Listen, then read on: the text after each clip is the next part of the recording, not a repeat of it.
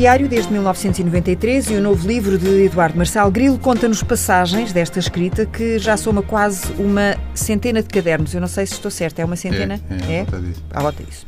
É formada em Engenharia Mecânica, mas o nome eh, salta para a opinião pública como Ministro da Educação, cargo que ocupou entre noventa e cinco e noventa e nove, e julgo que ainda hoje é essa a pele que veste para a maioria dos portugueses. De resto, embora a política esteja de parte, não se cansa de escrever sobre eh, educação, e é ao novo livro que vou roubar o nome do oitavo capítulo. A gente aprende é falar com pessoas, precisamente para começarmos esta nossa conversa, para a qual trouxe um sobrinho, António Lobato Faria, que é simultaneamente editor deste eh, novo livro, e eu, como é a primeira vez que eu tenho um tio e um sobrinho aqui no programa, eu gostava de lhe perguntar porquê esta, esta escolha.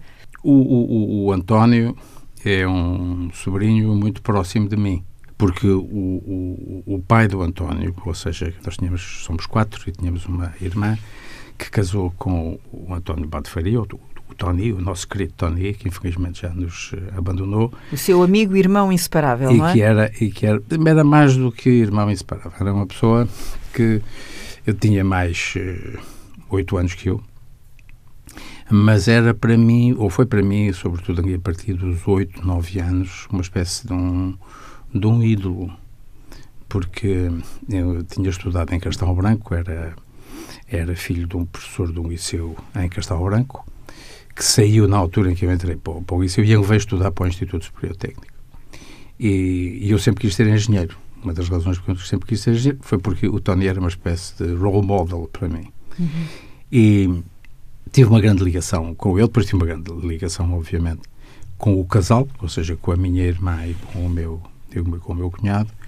Assisti, digamos, participei na vida deles durante... Depois vivi em casa deles durante algum tempo, quando estava aqui no técnico. Isso ainda antes do António nascer, julgo eu, não é? Imediatamente antes do António nascer. O António nasceu em sessenta e sete e eu estive lá entre sessenta e três e sessenta e quatro.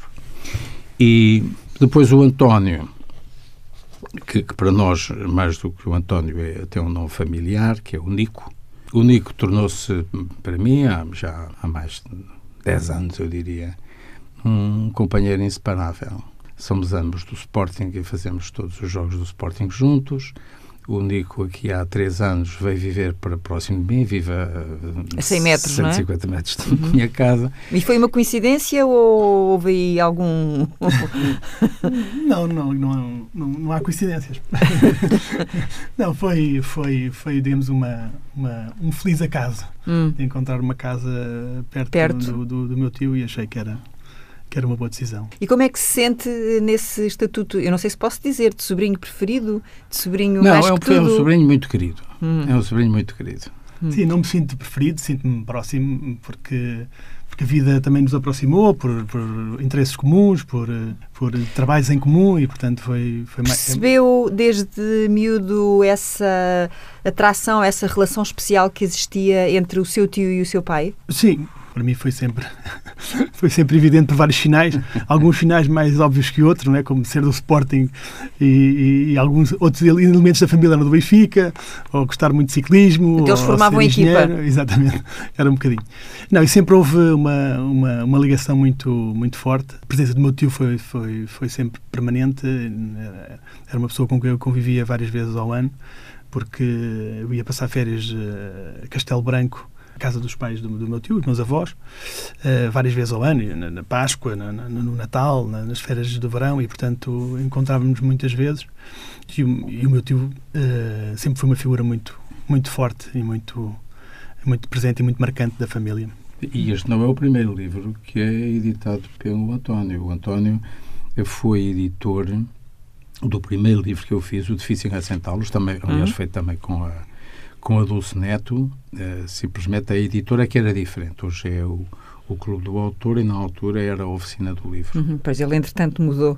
E mudou. Isto foi, portanto, em dois mil e um. E, e já agora o Nico é Nico por alguma razão uh, assim mais especial? Ou... Saiu Nico? Eu penso que será, acho que é uma, um, um diminutivo que ficou de infância, de Tonico. Alguém me chamava Tonico porque o meu avô era António também e era do Tonecas. O meu, o meu pai era António e era o Tony, e depois a mim fizeram-me Tonico e acabei de ficar uh, Nico. Não é surpresa para ninguém se eu disser que o meu tio Eduardo é a alma da, da, da festa, quer dizer. Hum. Desde muito novo que eu me habituei a ver nele uma pessoa que, quando entrava na sala, enchia a sala e, portanto, fazia claramente a diferença, animava, animava toda a gente. Sempre foi uma pessoa muito uh, com muita proximidade de todos os sobrinhos, ou seja, fazia uma brincadeira com quase todos, ele adaptava as suas brincadeiras à, à idade. Sempre foi um, um tio de, de, de referência para todos nós. Tornava mais fácil, se calhar, até às vezes os sobrinhos aproximarem-se do tio, mais, mais do tio do que dos pais, Com, até em relação... Sim, sim, completamente. Ou seja, uhum. era uma, nós tínhamos uh, sempre a certeza que por ali não, não, havia sempre uma atenção, digamos, não, não era, era uma pessoa impossível de nós nos aproximarmos dele e ele não, não reagir, não é? Portanto, aquela coisa, ou enxutar. Ou enxutar, mesmo quando estavam muitos adultos presentes, não era? Portanto, havia aí essa atenção da parte dele que que nos marcou desde pequenos e, pronto, e o meu tio não é só para mim, nós somos, somos catorze sobrinhos, mas eu sei, eu sei que o sentimento é comum para todos eles, ou seja, todos eles pensam o mesmo em relação ao, ao meu titular, porque ele de facto é uma pessoa muito próxima das pessoas e que gosta muito de dar atenção às pessoas. Então o António está aqui como uma espécie de porta-voz dos sim, sobrinhos. Sim, neste caso sinto-me um bocadinho nisso, ou seja, não, não me sinto, como eu repito, não me sinto nada preferido e, portanto, estou aqui e sei exatamente o, o que sentiriam também os meus primos se estivessem aqui. Os meus Ainda que, se calhar, algum, algumas das sintonias que existam sejam únicas entre vocês, hum. ah, os claro, dois. A vida também depois traz as suas... As suas, as suas peculiaridades, pecul, peculiaridades, peculiaridades. É difícil, é uma palavra difícil. E, e isso, claro, houve, houve aspectos que nos juntaram, que, que são um bocadinho diferentes de, de, das outras pessoas, e acabei por tar, ter a noção que hoje em dia tenho uma relação mais próxima com ele do que, do que as, outras, as outras pessoas. Eu acho, eu acho que há uma, uma, uma coisa na, na, na família. Eu sou o mais novo dos quatro irmãos. Eu fui muito marcado pela geração Kennedy nos Estados Unidos. Eu julgo que, sobretudo ao nível dos, dos sobrinhos e também dos meus, dos meus filhos, do, do, do Vasco e da, e da Joana, existe muita ideia de que vale a pena fazer as coisas difíceis. Kennedy dizia com, com grande propriedade que eh, nós vamos ter que ir pôr um homem na lua até ao fim da década. E não estou a dizer isto porque é fácil, estou a dizer isto porque é difícil. As coisas só saem bem se nós formos capazes de as trabalhar para elas saírem bem. E, portanto, é a ideia do desafio. É a ideia de, do, do challenge, como dizem os, os americanos. E eu julgo que a família está muito marcada por isso. Todos. Uhum. Uh, encarar o futuro sempre com confiança, mas sempre assentes não na sorte, mas no trabalho. É uma, é uma coisa que... Quer dizer, tinha trabalhado com o, o editor António Lobato Faria há dezasseis anos. Agora, o, o, o António está diferente, não é? É uma pessoa muito mais madura do que era naquela altura, sabe imenso disto, é uma pessoa que tem uma, uma grande familiaridade com, com, com, com os livros e com o mercado e com os gostos e ajudou-nos muito a fazer o livro. E a, a sistematizar. A, a sistematizar e a construí-lo, digamos, hum. a, a, a saber como é que deveríamos andar para trás e para diante, porque o livro anda muito para trás hum, e para sim. diante, que eu acho que é, um, que é um bocadinho inovador no livro. Eu não vou estar aqui, digamos, a anunciar o livro, mas o livro tem esta característica e que foi muito ele que nos incutiu isso. O livro não é um livro de memórias, não é um livro sobre educação, não é um livro sobre o futuro, não é um livro sobre a vida política, mas é um bocadinho de tudo intercalado. A Teresa seguramente que, que leu o livro, portanto o livro anda muito para trás e para diante, depois mistura com, as, com, as, com aqueles registros da, do meu diário.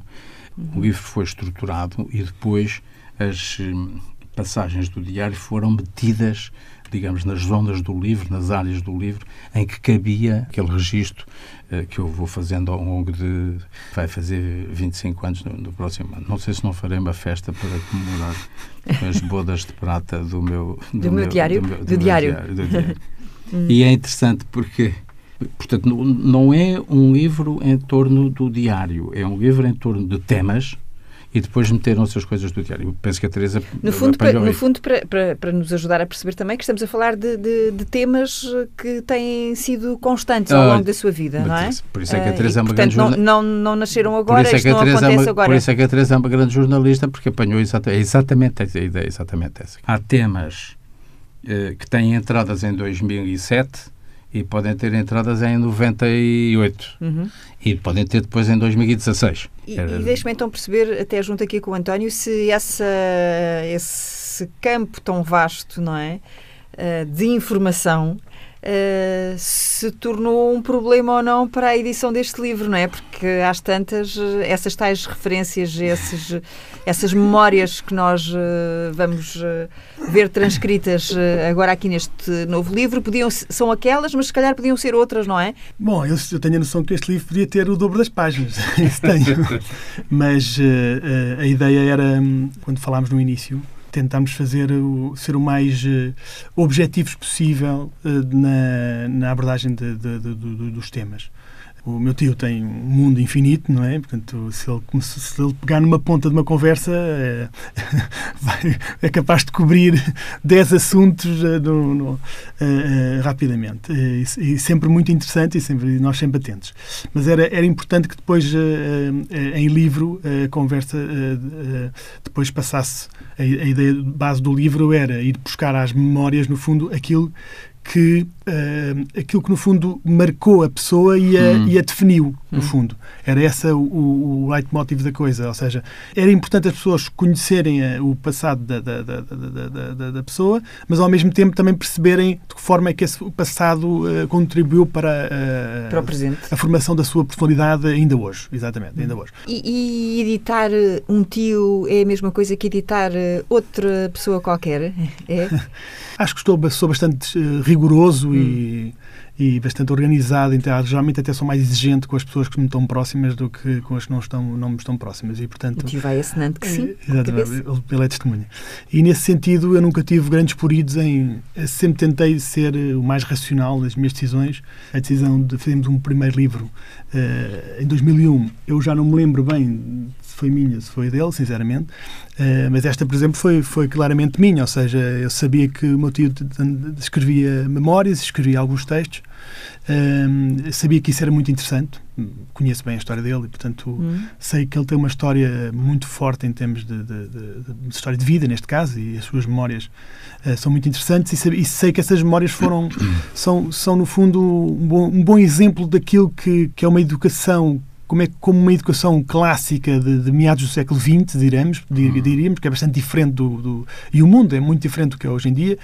Uma, uma família, digamos, de burguesia urbana, mas numa cidade completamente isolada, digamos, que, é, que eram os centros mais, mais dinâmicos e mais, e mais, e mais expostos da, da, do país.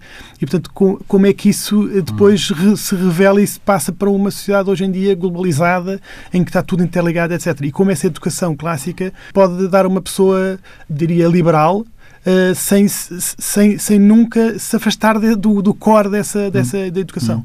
E eu, eu sempre me interessei por essa, por essa, por essa, por essa vertente do, do, do meu tio. Aliás, uma das, das coisas que mais me fascina dele, obviamente, tudo aquilo que... Uh, não, não preciso dizer que o meu tio é uma grande referência na minha vida, uma das maiores, uh, e é um dos meus ídolos, como é evidente. Mas tenho que dizer que já se percebeu mais ou menos, ou, ou seja, uh, a minha educação é muito uh, do lado da minha mãe, porque mesmo o meu, meu pai, que era filho único, estava muito dentro da família da minha mãe, ou seja, o hum. meu pai começou por ser amigo do irmão mais velho da minha, de, de, de um dos irmãos mais velhos da, da, da, minha, da minha mãe, acabou por casar com a minha mãe e acabou por ser um dos amigos, um, um dos, depois ao longo da vida foi mais próximo do meu tio Eduardo. A, a, a ligação, a ligação era, era, era total, portanto a minha educação sempre foi feita dentro da família uh, dos pais do, do, do, do meu tio Eduardo, e acho e curioso como é que de uma família de origem tão conservadora uh, existe hoje em dia, digamos, pessoas que pensam de uma forma tão, tão, tão, tão, tão liberal e aberta, onde, onde o meu tio, de facto, é a pessoa mais, mais, mar, mais, mais marcante, mais marcante uhum. nesse sentido. Depois há outro aspecto que é, que é fascinante nele, e que, que, é, um, que é um aspecto que vem desde não é de agora, é, é de sempre, de, de, de, dos anos setenta, quando eu me lembro dele uh, em pequenino,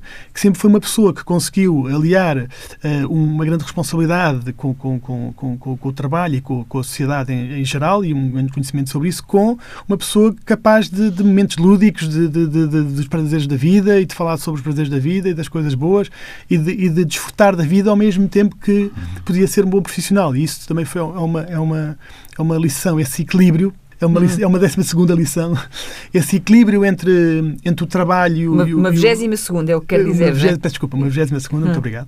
Uma vigésima segunda uh, lição, que é o equilíbrio entre, digamos, entre o trabalho e a responsabilidade, e também o, as coisas que, digamos, mais lúdicas uh, hum. da, da vida, que, que no fundo depois também alimentam as outras, a gente sabe, mas, uh, mas na, no início nem sempre, nem, sempre, uh, nem, porque, nem sempre é assim. Porque muitas vezes o que acontece é que as pessoas uh, mergulham, não é?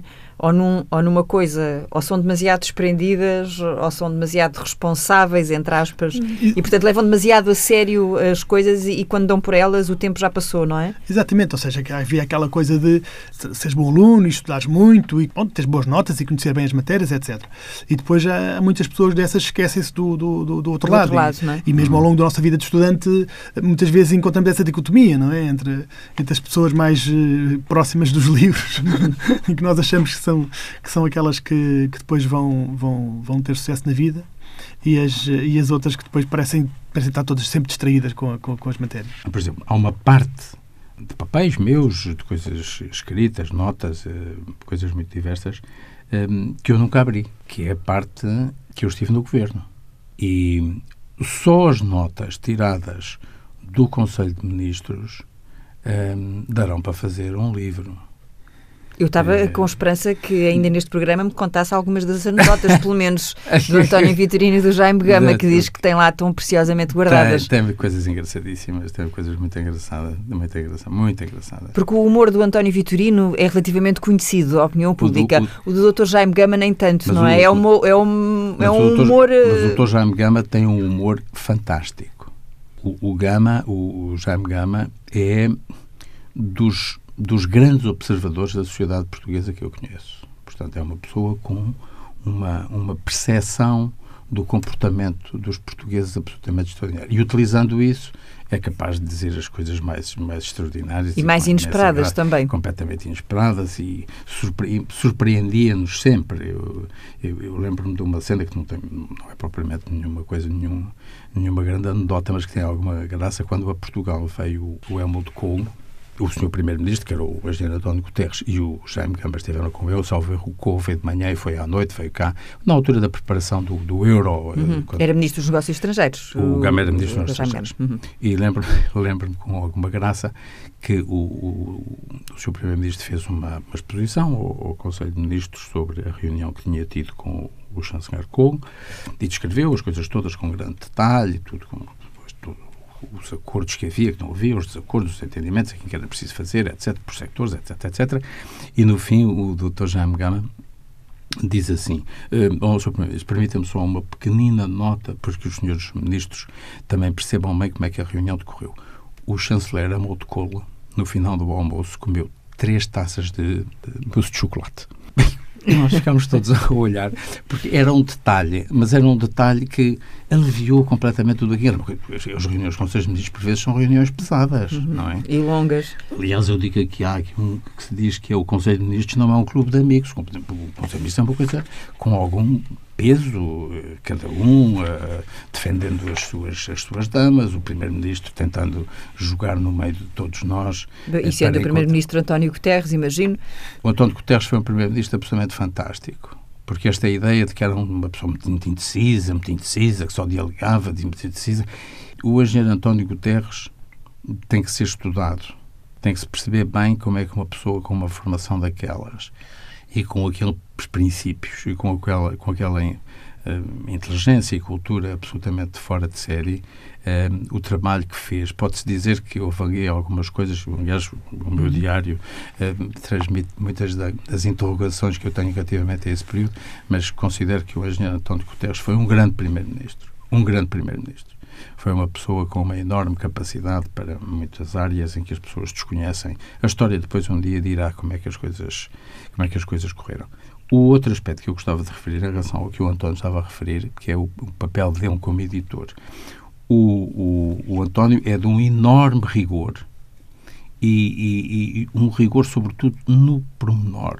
Eu lembro-me que no, o livro estava praticamente feito, já tinha sido tudo revisto e revisto, e o índice, e, e as lições, e o título das lições, enfim. E, E, e coloca uma grande uh, co, coloca uma grande atenção uh, naquilo que ele considera. Obviamente que o conteúdo do livro é muito importante, mas para ele, uh, como editor, teve sempre uma grande preocupação com a capa, com a contracapa, com as badanas, com o índice e com as uh, legendas das figuras, das fotografias.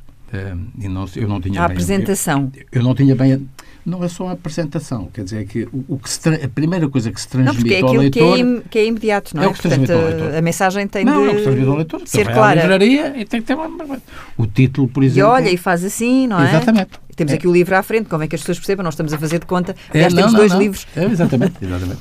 É o que se vê, não é? Porque a pessoa não vai ler o livro na livraria. A pessoa na livraria pega e vê, vê a capa, a contracapa, abre as badanas, vê quem são estes, olha para o, olha para o índice e depois folheia e diz, ah, sim, pois, está bem aqui, isto é do lado, é, rapaz, é interessante.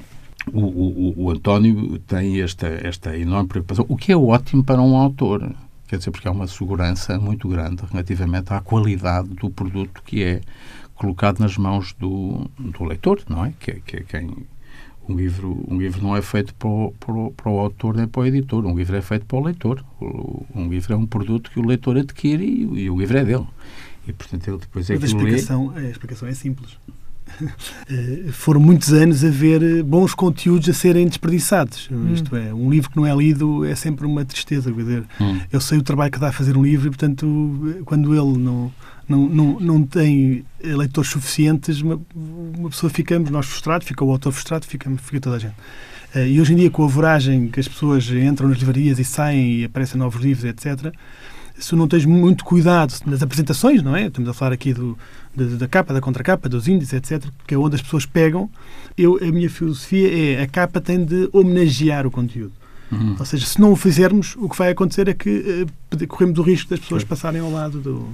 E cada, cada vez é mais assim, pronto, em tudo. em, todo, em todos os setores, não, não é só aqui na, nos livros. Mas, uh, aqui, mas o trabalho, obviamente, aqui uh, uh, há, há sempre aquela questão de, de haver aqui alguma, alguma, alguma situação de privilégio, do facto de, não, uh, de nós termos esta relação familiar, que hoje em dia não é, é mais do que uma relação familiar, não é uma relação de amizade muito, muito vincada. Mas como também já trabalho em edição há vinte anos, uh, a experiência também ajuda a distinguir as coisas e a saber... Uh, e a saber onde é que podemos intervir ou não. Onde é que do... está o essencial e onde é que está o acessório. Sim, eu lembro que há, há dezasseis anos, digamos que eu limitei-me a, digamos, a, a achar graça ao livro e a, a, a, a lançá-lo, a publicá-lo sem grande, sem grande intervenção. Uh, hoje em dia, uh, não só profissionalmente, estou mais seguro, como também em termos de... de, de, de rela... Cresceu? De rela...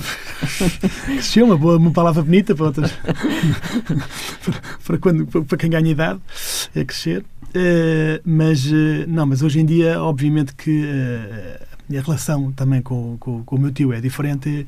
E, ou na linguagem eu... do seu tio, voou, continua a voar, não é? Voar, e, portanto, uh, aqui permitiu outro tipo de, de, de, de interação e, e, e foi, muito, foi muito divertido. Foi muito divertido uhum. Então, deixe-me ver se este, uh, este pormenor, uh, e foi o professor que, que, o, que o trouxe para a conversa, de nunca ter tocado nessa galeria que diz respeito uh, à sua passagem pela, pela política governo. E pelo governo, uh, não é interessante para um editor uh, imaginar que isso possa dar um novo livro, quem sabe? Sim, claro, isso é...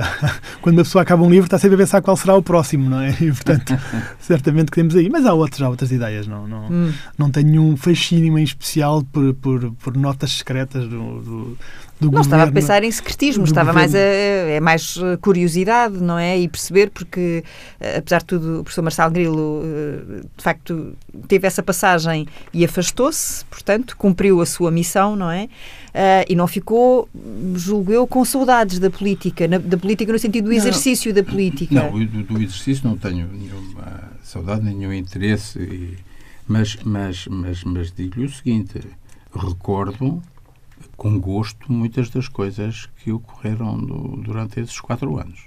Que, aliás, também fala deles aqui, não é? Muitas coisas, muitas coisas. Evidentemente que não... Mas nem não, sempre faz não, um não, retrato não, não propriamente sei... simpático, não é? Como? Mas nem sempre faz um retrato propriamente simpático não, da... Não, eu não gosto muito de usar a expressão classe política, mas, enfim, dos já políticos. Tinha, já, o, o, o, não é muito que não, difer... que não, não, que não, não é muito diferente do, do não, de Ficina Centauros. Uhum. Não é muito diferente do de Ficina Centauros. Eu acho que essa minha apreciação, aliás, é... é... é partilhada por muitas pessoas que tiveram experiências como a minha. Eu tenho trocado muitas impressões com muita gente. Lembro-me, por exemplo, quando eu, no Difícil em Centauros, eh, dizia que dos duzentos e trinta deputados havia trinta que, com quem valia a pena trabalhar, o resto não tinha grande interesse. Recordo-me que hum, tive algumas críticas. A Comissão de Educação disse muitas coisas que eu estava a ser muito injusto e que aquilo não se devia dizer, etc, etcétera. Mas houve alguns deputados que, passado algum tempo, vieram ter comigo e disseram: eu acho que você exagera, não há trinta, não chega a trinta, nem trinta. E hoje, estando do lado de fora, quando olha para o Parlamento, por exemplo, acha que esse número eu, se mantém? Teresa, eu acho sensivelmente o mesmo que achava na altura. Quer dizer, há uma... há um conjunto de deputados de muito, muito boa qualidade, gente que, de facto, dá um grande contributo e que são não, não só grandes eh, parlamentares, grandes tribunos, eh, mas pessoas que estudam, que sabem, que se interessam. E depois continua a haver, isso é, isso é muito clássico, também existe em todas, muitas profissões, muita superficialidade no, no debate, na, naquilo que se processa, naquilo que se passa dentro do, do Parlamento. Há ali muito, há muita intervenção que são coisas muito, uh, muito laterais ou muito paroquiais, uh, sem grande visão do mundo. Não vejo, assim como observador externo, não vejo nem melhorias nem piorias. Vejo, vejo que a situação é, é sensivelmente a mesma que era aqui há vinte anos atrás. E, e como é que olha para... Há, há pouco falávamos de António Guterres, uh, em relação a quem não esconde que a história ainda uh, lhe deve, uh, ainda lhe há de fazer justiça, uh, é assim que pensa, se, se interpretei bem. E António Costa? Uh, esta, este apoio à esquerda, o senhor uh, que oh, disse... Teresa, vou-lhe dizer com toda a franqueza. Aqui há, há dois anos, quando esta solução governativa foi temeu o pior. Uh, inventada, eu temi o pior. E escrevi-o até, disse-o, dei duas entrevistas na altura, quando me perguntaram, e eu disse, penso que isto pode ser uma catástrofe. Não foi. Não foi uma catástrofe. Uh, Curiosamente diz não foi, não diz não é. Não foi. Vamos, vamos por partes. Não foi. Uh, não foi neste, neste sentido. Uh, pensou-se que aquela solução era uma solução que não tinha nenhumas condições de durabilidade. Por força do desentendimento, eh, dos desencontros sobre muitas questões essenciais entre os, eh, três, os três partidos, ou os quatro partidos, eh, e, portanto, eu também, na altura, pensei que a solução poderia ser eh, muito nefasta e, e morrer ao fim de relativamente pouco tempo. O doutor António Costa teve aí uma atuação, eh, eu diria, de uma enorme habilidade política, porque conseguiu fazer uma, uma, um conjunto, ou foi fazendo um conjunto de negociações, um dos vários tabuleiros em que se encontrava, e, e mesmo quando nós pensávamos que ele estava já completamente amarrado e apertado e acorrentado, ele conseguia uh, libertar-se. Agora, há uma questão que, que, me parece, que me parece hoje muito, muito evidente, um, e que os últimos... digamos, quatro ou cinco meses mostraram, um, é que o país é muito frágil. Independentemente do, do, da assunção governativa, o país é frágil. Isto é, a, a, a, a administração, a administração central, a administração pública no seu conjunto, o Estado no seu conjunto, é frágil. O que é que eu quero dizer com isto? Quero dizer que o Estado tem alguma dificuldade Uh, em responder em situações de stress. Quer dizer, o, o, o Estado português resiste mal a um stress test, se é possível dizer isto. Quer dizer, um stress test para o, para, para, para o Estado português é um exercício de enorme penosidade. O Estado responde com dificuldade. Há a organização, os sistemas de decisão, os sistemas de articulação e de ligação entre os vários corpos. Não estou, eu não estou a pensar exclusivamente, pode-se pensar que eu estou a pensar aqui só nos, nos incêndios. incêndios. Não uhum. estou a pensar só nos incêndios. Estou a pensar na fragilidade que, que, o, que, o, que o Estado tem. E aí o, o, o doutor António Costa, aliás, há um artigo muito interessante escrito aqui há dois dias, ou ontem, ontem ou no sábado, já não me recordo, um, em que alguém diz um, onde é que está o doutor António Costa? O doutor António Costa tem que se reencontrar. Eu conheço bem o doutor António Costa, penso que o doutor António Costa é um político experimentado, é um homem com uma grande capacidade de negociação à esquerda e à direita e ao centro e embaixo, é uma pessoa com grande flexibilidade, é um homem culto, é, precisa nesta, nesta fase de se reencontrar como líder e como eh, lançador de ideias. Está um bocadinho, o Governo e o, António, o doutor António Costa estão um bocadinho reativos. Isto é, em vez de estarem naquilo que me parece mais importante hoje, eh, que é lançar estes últimos dois anos da legislatura com ideias novas, eh, e ele tem que encontrar forças, ideias e, e, e, e, e gente, possivelmente gente, outra gente, outro tipo de gente. Tem que fazer uma remodelação pessoas. No governo.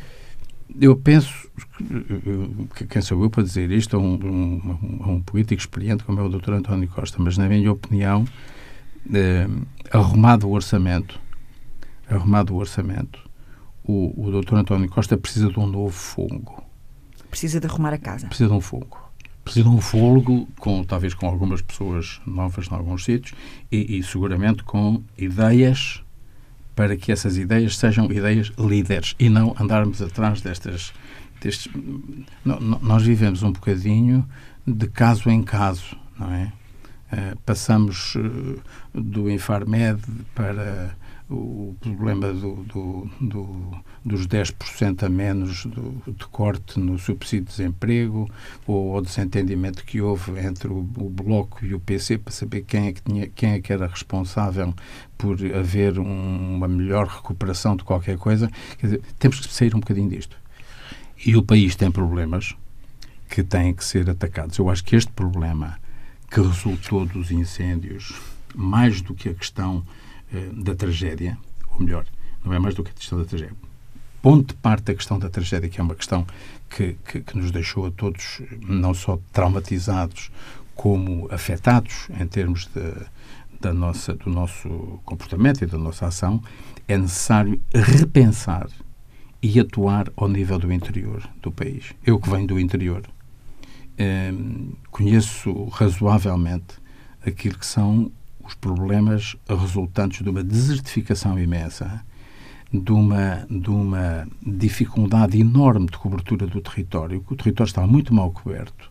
Mas há aqui uma necessidade muito grande de repensar. Não é apenas uh, substituir os eucaliptos por uh, azinheiras ou, ou por laranjeiras ou por uh, sobreiros. Não, é, não se trata apenas disso. Trata-se de repensar o interior como uma área em que a população perdeu a voz. A população destas zonas perdeu a voz. Nós vimos nestes programas, nestas transmissões da, dos incêndios, um conjunto de pessoas que está, não é, não é só a, a, a, abandonada e isolada, são pessoas que não têm quem fale por elas. Agora tem o presidente Marcelo Rebelo de Sousa, não? Ora, e era aí que eu ia chegar. É que o, o, o Presidente da República, o, o professor Marcelo Rebelo de Sousa, conseguiu, e bem, colocar na agenda, e eu conheço bem o professor Marcelo Rebelo de Sousa, o professor Marcelo Rebelo de Sousa não vai largar isto. Não vai largar este. A lebre, não é? A tal lebre. Porque este... a lebre. É das, essa é das cenas engraçadas que está aqui que o livro no, conta, no, no livro, que é interessantíssima, porque mostra também aquilo que é o fair play e o humor do doutor, do, do, do professor Marcelo Rebelo de Sousa quando. E isso passa-se para aí às duas da manhã. Quer dizer, isso não é uma conversa. O que também é uma, é uma hora normal. Também para, é uma hora normal para, para ele. É uma hora normal para ele. Em que ele dizia: daqui fala Eduardo, daqui fala a sua lebre preferida. Uhum. É, isto depois no Conselho de Ministros, que, em que o, o professor Marçal Grilo se fantástico. refere uh, a Marcelo Rebelo de Sousa quando ele era líder uh, do, P S D, do P S D, e em que ele diz que ele uh, é como uma lebre atirada para uma corrida de galgos e, portanto, vai muito à frente ah, tá do mas, P S D, mas, não tarda nada, está fora. Sim, e mas, o que, aliás, veio a acontecer. O, o que veio a acontecer. mas, mas, mas note, eu no livro também faço aí uma, uma, uma, um ato de justiça, porque se diz muita vez, que o, alguém disse que o doutor Marcelo Rebelo de Sousa era uma espécie de catavento. A experiência hum. que eu tenho na vida com, de, de contacto político com o doutor Marcelo Rebelo de Sousa, que ele era líder do Partido Social Democrata na altura, foi de uma coerência e de um cumprimento rigorosíssimo daquilo que acordou comigo. Então, um homem comigo. de compromisso. Um homem de compromisso com o Presidente da República. Eu acho que o professor, o professor Marcelo Rebelo de Sousa colocou na agenda de uma forma vigorosa e, de, e muito empenhada pessoalmente. E pessoalmente não é do, do, do Marcelo Rebelo de Sousa, é o Presidente da República, uhum. que assume o papel de não deixar cair a questão do interior. E a questão do interior é uma questão básica para o futuro do país. O país tem vindo a entornar-se sobre o litoral.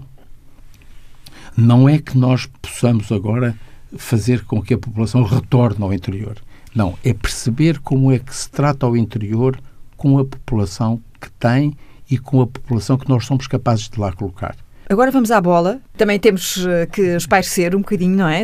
Quando os temas são um bocadinho mais pesados. É uma paixão que partilham, uh, vestem o vemos, emblema. Vemos, vemos, normalmente vemos os jogos juntos. Ou vemos os jogos no estádio José Alvalade, ou vemos os jogos em casa dele ou em minha casa. É, os jogos do Sporting, obviamente. Quer dizer, isso aí somos muito... Ou da seleção. Somos, os da seleção, os da seleção, peço desculpa, os da seleção, que também somos grandes... E equipam-se... Não, não, não, não, não chegamos a tanto, não, peço desculpa, não chegamos a tanto. Nem um cascolzinho? O, o, o António de vez em quando leva um cascol, mas é mais nos dias de frio do que outra coisa. É mais hum, para é mais, proteger, é mais para se proteger, proteger quando os jogos são à noite. Do, do que propriamente para mostrar a sua, a sua afic, a, a, a, o quão ele é aficionado. Eu, eu acho também que, é um homem equilibrado quando vê eu, futebol, sim. Vamos ver, é, é muito difícil dizer o que é ser razoável. Por exemplo, ontem, ontem que tivemos um jogo difícil, não é? Porque fomos jogar... Este é, fim de semana, de portanto. Ferreira. Foi bom, este fim de semana foi sim. bom. Foi, foi, foi bom. As pessoas só nos vão ouvir na quinta-feira, portanto, ontem vão, depois vão pensar, então, mas o Sporting jogou ontem, quarta-feira, ah, não, não, não, não vai foi, ser... Sim, sim, no domingo passado, no domingo passado que, que, que fomos, obviamente, não é, não é possível deixar de dar um grande salto quando o, o, o Gelson Fernandes faz um gol absolutamente fantástico. Absolutamente uhum. fantástico. Um gol de um, um predestinado, um tipo, realmente um rapaz com um jeito para aquilo absolutamente fantástico. Mas é por o gol ser fantástico ou por ter garantido a vitória ao Sporting? As duas coisas. As duas coisas. Não, se fosse o só salto, um... o salto. Não, se fosse um gol, quando estivéssemos a perder três a zero para fazer três a um, um minuto era só meio fim, salto. Não era salto nenhum. Porque foi um salto enorme. Não, vibramos, vibramos. Ele vibra mais do que eu. Eu já estou mais, mais, mais calejado. Ah, mas tens, digamos, face à média dos, dos espectadores de um, de um jogo de futebol, eu acho que somos razoavelmente fleumáticos. Uh, eu lembro de situações em que nós estamos na bancada e de haver algumas... uns senhores, pronto, porque conhecem o meu tio ou já, já, já convivem connosco na bancada. Sim, porque o António consegue passar mais despercebido, não é? Porque eu, não é figura pública, exatamente, portanto, nunca teve, as pessoas não sabem... Não, mas aquilo é ao contrário, porque às vezes, quando há pessoas que se cedem um bocadinho a linguagem e já chegou ao cúmulo dessas Virem pessoas pedirem desculpa. desculpa. Ah, desculpa, Sr. Professor. mas, mas digamos que nós tentamos manter ali a calma na bancada, sim, sim, nunca sim. passar dos limites. Eu, eu não percebo, eu sinceramente não percebo. Aliás, nós não percebemos os limites a que o futebol chega. Eu vibro imenso com o futebol, gosto imenso do Sporting, faço questão de, de, de, de não querer que os nossos adversários ganhem, mas por uma questão meramente do jogo. É. Gosto de toda a gente, não me interessa nada se as pessoas têm estas opiniões extremadas do, do, do, dos clubes. Eu acho que são contraproducentes para quem gosta verdadeiramente do jogo e do prazer, não é só do jogo do futebol, mas do jogo em si, da, da luta pelos pontos, etcétera. Acho que tem que haver realidade, tem que haver luta, mas hum. sinceramente faz-nos confusão. Nós, Nós não vemos os não vemos os, aqueles programas de debate, aquelas, aquelas discussões que há entre um representante do Benfica, outro do Sporting e outro do Futebol Clube do Porto. Não vemos, nem ele, nem eu, eu, eu nunca vejo, e penso que o, o António também rarissimamente os poderá ver, porque é, é a negação do que deve ser o futebol. O futebol, uhum. o futebol tornou-se, o futebol tornou-se uma máquina, hum, tornou-se uma máquina trituradora de, de pessoas, hum, de ideias e, e da própria ideia do futebol como desporto. E como bons adeptos do Sporting, uh, vão torcer por quem no clássico do próximo fim de semana? Eu, eu acho que o bom, bom, bom era perderem os dois, não é? Mas como não é possível uh, saírem zero pontos, uh, a hipótese é ou se perdem três e um ganha, ou, ou, ou se perdem quatro e empatam. Não é? Portanto, Portanto, joga para o empate. Hoje sigo... Sim, quer dizer, o resultado é sempre bom, porque um deles é sim, prejudicado, sim. não é? Uhum, Se, quanto mais prejudicados forem, prejudicados no sentido do jogo, não estou a falar em, sim, claro. nestas coisas todas dos Estamos a falar de tabela. Nestes disparados todos. Estou apenas a falar do, do jogo em si. Claro que o Sporting deve-se preocupar, agora vou fazer aquele discurso politicamente correto do, dos, dos jogadores, que é, nós só nos preocupamos com os nossos resultados, não olhamos para os resultados dos outros. Isto é tudo mentira. Toda a gente olha para os resultados dos outros, porque se os resultados dos outros não contassem, a pessoa não era só por ganhar os jogos todos. Não, mas atendendo ao histórico do Sporting, é, é, é mais importante ganhar ao Belenenses porque não é garantido, portanto é melhor. E porque ainda não, e porque ainda não chegou o Natal, não é? Exatamente, essas épocas não. Agora temos a ganhar os nossos jogos, o resto...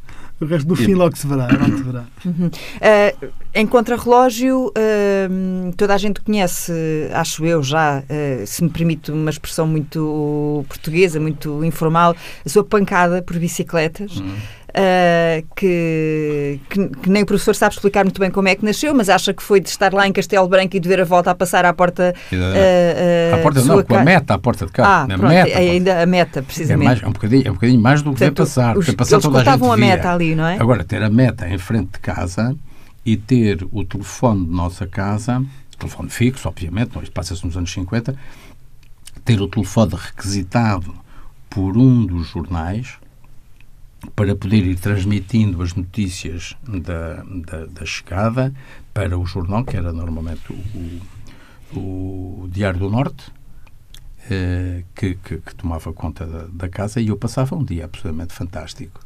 Não é? Vivendo no meio daquela coisa toda dos jornalistas, dos, da chegada dos corredores e depois os corredores que iam para, o, para os hotéis e eu ia aos hotéis e, e recolhia os, recolhia os autógrafos. Portanto, tive, porque é preciso perceber que Castelo Branco era uma, era uma aldeia, não é? Quer dizer, isto passa-se em cinquenta e quatro, cinquenta e cinco, cinquenta e seis, cinquenta e sete. É? Eu saí de lá em cinquenta e nove. cinquenta e sete é um ano muito marcante.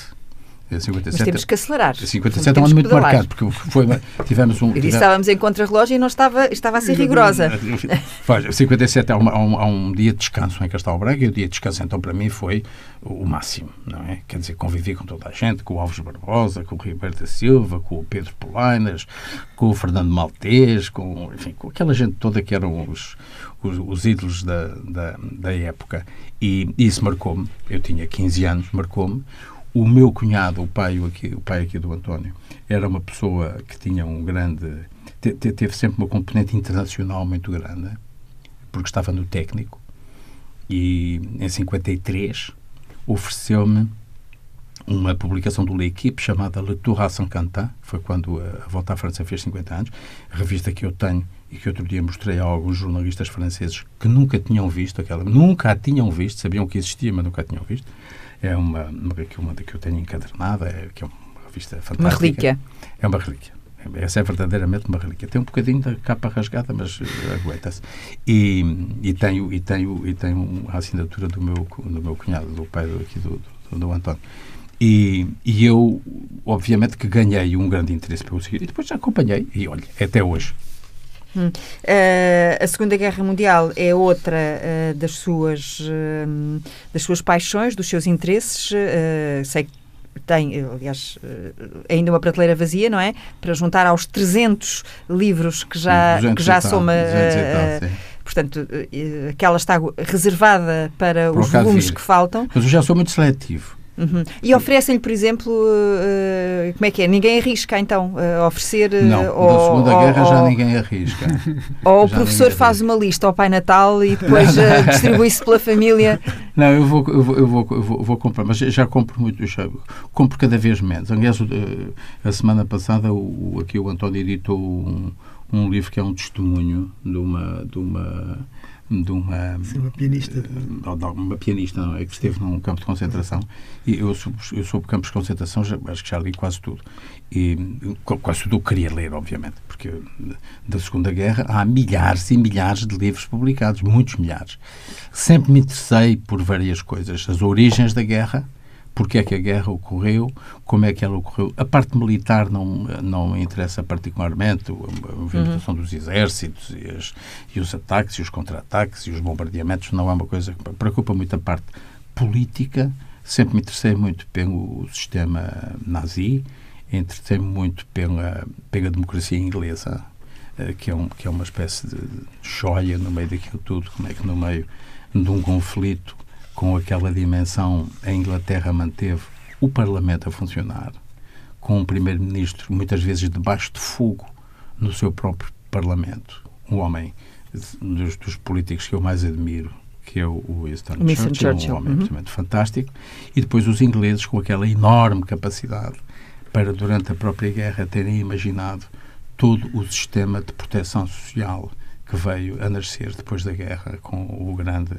O, o, o grande um, relatório do Lord Beveridge, que, que deu origem ao, ao National Health Service, ao Serviço Nacional de Saúde inglês, que é estudado durante a guerra. Quer dizer, isto, quando olhamos para, para, para um povo como os ingleses, eu tenho uma enorme admiração pelos ingleses e pela maneira como eles funcionam. Agora estou muito zangado com a história do Brexit, mas isso... Uh, São contas do outro, agora do outro, fazer outro, outro, outro programa. Outro Começava, programa. Começávamos agora, o Brexit, uh, ali o, Brexit, o relógio voltava ao minuto zero e avançávamos. Quem só espera nunca alcança, vai ou não editar um livro de ficção? A pergunta é, a pergunta é curiosa, porque já, já, já pensei. Pois, eu li isso numa entrevista, que era algo que eu já pensei, desejaria eu fazer. Duas coisas, Editor houve, já tem. duas coisas que eu gostava... De, ou não, houve, António, não, se for de ficção, não? Ou não, não, não, não, não isso, isso, isso para convencer este editor. Isso não é nada... Oh, é um autor não, que eu protejo. Meu Deus, se, se for mau, não edito. Isso é uma coisa muito complicada. Isso será uma coisa muito complicada. Há duas coisas que eu tenho pena de ainda não ter feito. Uma já não faço com certeza absoluta. Quero ser diplomata dois ou três anos, era essa? Quero ser diplomata dois ou três anos num país africano de língua portuguesa. Mas não pode era... ir para lá de férias, não? Não, não, não, não, não, não é a mesma coisa. Não era, o, objetivo ah. não era, o objetivo não era esse. O objetivo é que eu, eu viajei muito, muito, muito nos países africanos de língua portuguesa, Cabo Verde, Guiné-Bissau, São Tomé, Angola, Moçambique, e depois Timor, mas eu agora vou falar dos de língua portuguesa, do, do, dos africanos. E estes são os países onde Portugal é uma grande potência, é um grande país. A posição, a, a posição, a opinião, aquilo que Portugal faz nestes países é só comparável ao que fazem os grandes países, os Estados Unidos, a Rússia, a Inglaterra, a França, a Alemanha, e depois, enfim, o Brasil, a China, o, estes países, e eu, sinceramente, tive pena de não ter feito uma experiência dessas. E, portanto, digo agora aqui, também nunca pedi a ninguém para fazer isso. A outra, eu gostava de escrever, de facto, um livro de, de, de ficção. Gostava, mas não, não, não é uma coisa que se possa...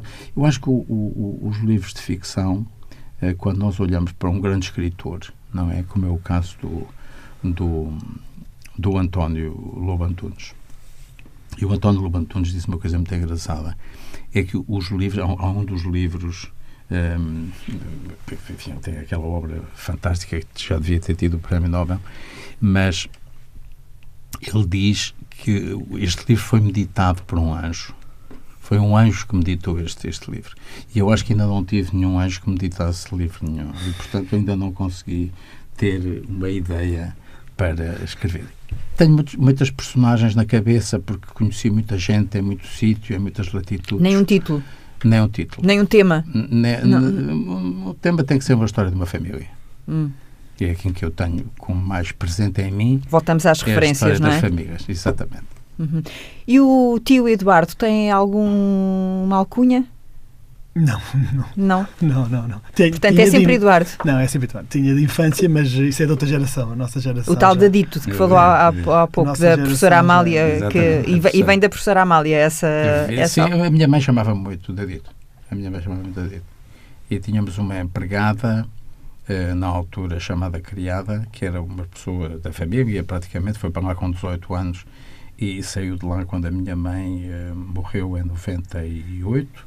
E, e depois nós colocámo-la num, num, num, num lar, nossas despesas, despesas dos, dos, dos, dos, enfim, nós, dos quatro, e que era a Hermínia, que era uma cozinheira absolutamente fantástica, absolutamente fantástica. O António ainda se recorda de algumas das coisas feitas por ela e que também me chamava Dadito, chamava-me sempre Dadito. Portanto, Dadito era um nome de, era um nome de combate até eu ter vindo para Lisboa. Uhum.